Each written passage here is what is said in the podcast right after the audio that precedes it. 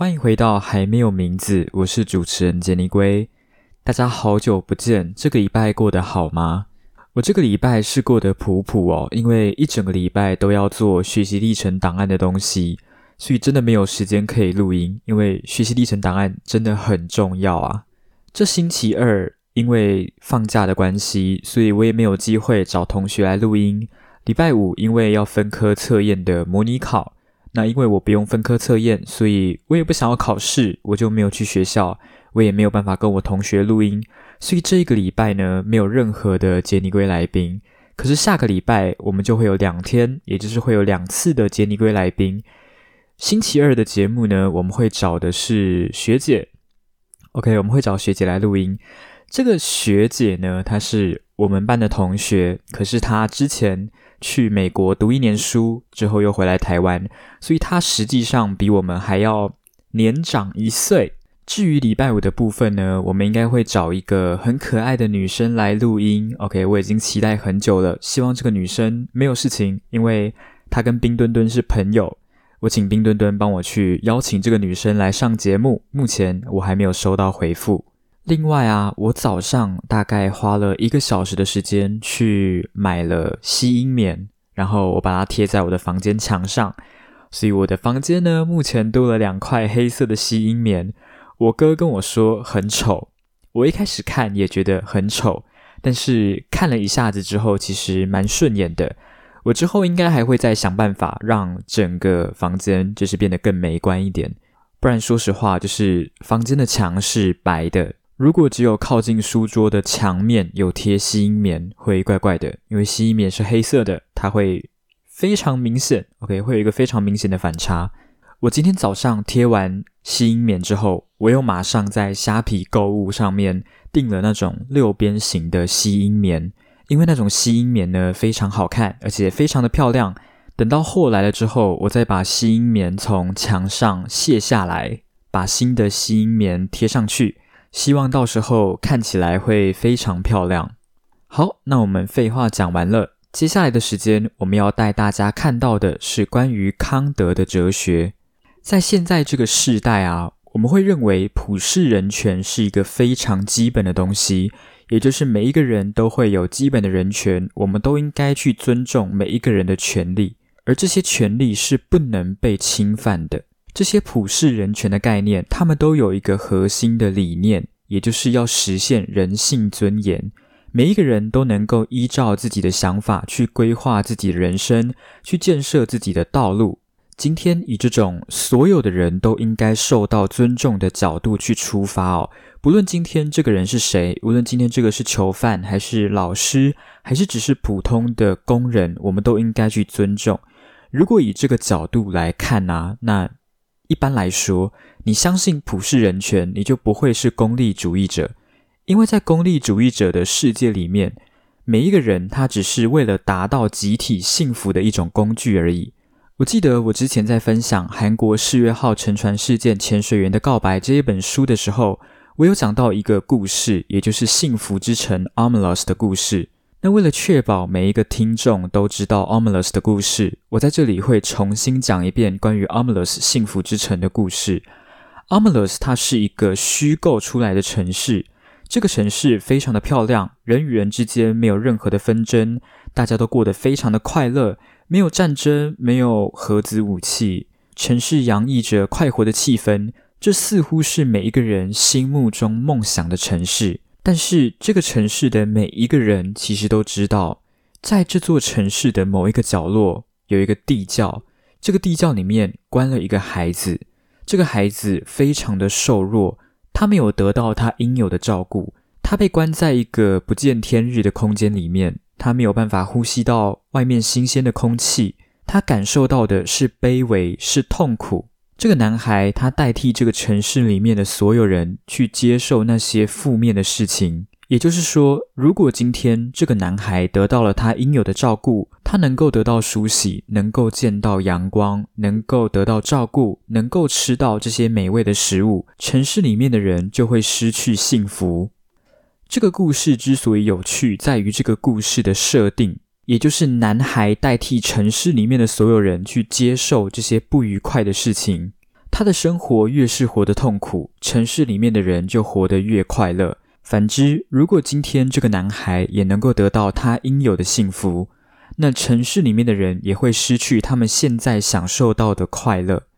如果今天以一个功利主义者的视角出发，他们所追求的是集体幸福的最大化，他们就会觉得说，今天这个男孩他应该被关在地窖里面，继续承受他痛苦的生活。但是如果你今天相信的是普世人权，你就会觉得说。为什么这个无辜的男孩他必须要代替所有人去承受痛苦？我们怎么可以忽视这个男孩的权利？相信普世人权的人会主张说，人不应该被当成是一种能够提升他人幸福的工具，因为这个行为是侵害了一个人的基本权利。而今天对于康德来说，他会觉得我们每一个人都是理性的个体，都应当获得最基本的尊严与尊重。康德的哲学其实非常的难懂，因为它里面加了非常多的学术名词，而且他的理论都比较偏抽象、比较复杂。在《道德的形上学基础》这本书当中，他讨论一个非常大的问题，也就是道德的最高原则是什么。在讨论这个问题的同时，他也触及了另外一个重要的问题：自由是什么？我们可以直接说，今天我们对于普世人权的概念，就是来自康德对于人性尊严的强调。在《正义：一场思辨之旅》当中，作者也就是哈佛大学一个非常有名的政治哲学教授麦克桑德尔，他在引言里面写了三种看待正义的方式。第一种，也就是我们刚刚提到的功利主义，他认为定义正义和决定什么是正义的行为。最简单的方法就是是否能够得到整体社会集体幸福的最大化。第二种看待正义的方式，也就是把正义跟自由连接在一起。我们常常可以听到一些人，他们支持的是自由市场，无论今天发生什么事情，政府都不应该去干涉自由市场的运作。第三种看待正义的方式，是认为正义它就是给予人在道德上应得的东西。也就是透过分配财货以奖励，并且提倡道德，而康德的哲学是比较偏向于第二种看待正义的方法，也就是不受约束的自由市场。康德认为自由是一个非常重要的事情，可是接下来我们就会直接讨论到一个非常头痛的问题，也就是康德看待自由的方式。康德看待自由的方式非常的复杂，我举一个例子。今天我到了米克夏，我看到米克夏的菜单之后，我决定点一杯珍珠奶茶半糖去冰来喝。这件事情在我们听来会觉得这是一个出于我自由的选择，可是，在康德的眼里，我的行为不是自由的。康德主张哦，我们一般认为的市场自由跟消费选择不是一种真正的自由。因为这种行为只是单纯满足了原本并非由我们选择的渴望。在我们解释康德怎么去看自由的观念之前，我们先来讨论一下为什么康德会觉得把正义与道德视为追求幸福最大化是一个错误的想法。首先，第一点，也就是我们要知道，今天一件事情被很多人认可，或是一件事情能够为很多人带来快乐。并不能代表这件事情是正确的，更不能代表这件事情是正义的。我举一个例子：如果今天一个国家的多数人都不认为杀人是一件错误的事情，这个国家的刑法也没有所谓的杀人罪。但是即使如此，我们也不能说杀人是一件正确的事情，我们更不能说杀人是一个正义的行为。康德主张的第二个点，则是认为。如果今天以功利主义来定定所谓的正义，会使正义被扭曲。它无法教会我们什么是正确的事情，只会教会我们要如何去做计算，也就是要怎么样才有办法计算得到社会集体幸福的最大化。那么康德又是如何得出最高道德原则？康德主张的是纯粹实践理性 （pure practical reason）。康德认为每一个人都值得尊重，不是因为我们对于自己拥有所有权，而是因为我们是理性的个体，我们拥有推理的能力，我们是一个自主的个体，拥有行动和选择上的自由。由此可知，我们的理性能力跟自由能力是密不可分的。如果今天我们不能保持理性，我们就会容易受到欲望的驱使。从这个观点来看，我们不是真正的自由，我们不过是被欲望奴役罢了。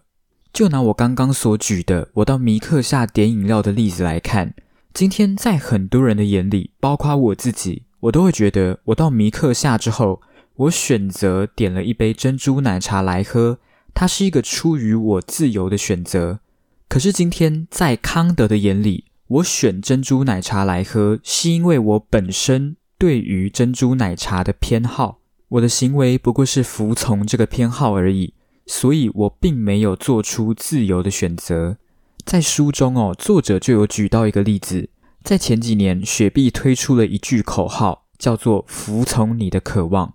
这个广告其实就有一种康德的味道，也就是我们今天选择拿一杯雪碧汽水来喝，它不是一种自由的选择，不过是服从我的渴望而已。对于康德来说，自由的行为就是一种自主的行为，而行为要能够自主，就必须要依据自我定定的法则来运行。自主的反义词是他律。而他律，简单来说，就是依照我以外的事物所定定的法则来运行。举个例子，今天我从一零一大楼掉下来，我会不断的向下坠落。你绝对不会跟我说，今天我向下坠落是出于我自己的选择，因为这不是我定定的规则，而是因为万有引力的关系。我从一零一大楼掉下来，我并不能决定自己要不要下坠。因为我现在的行为受到自由律的支配，也就是万有引力。总而言之，我下坠的这个行为不具有任何的自主性。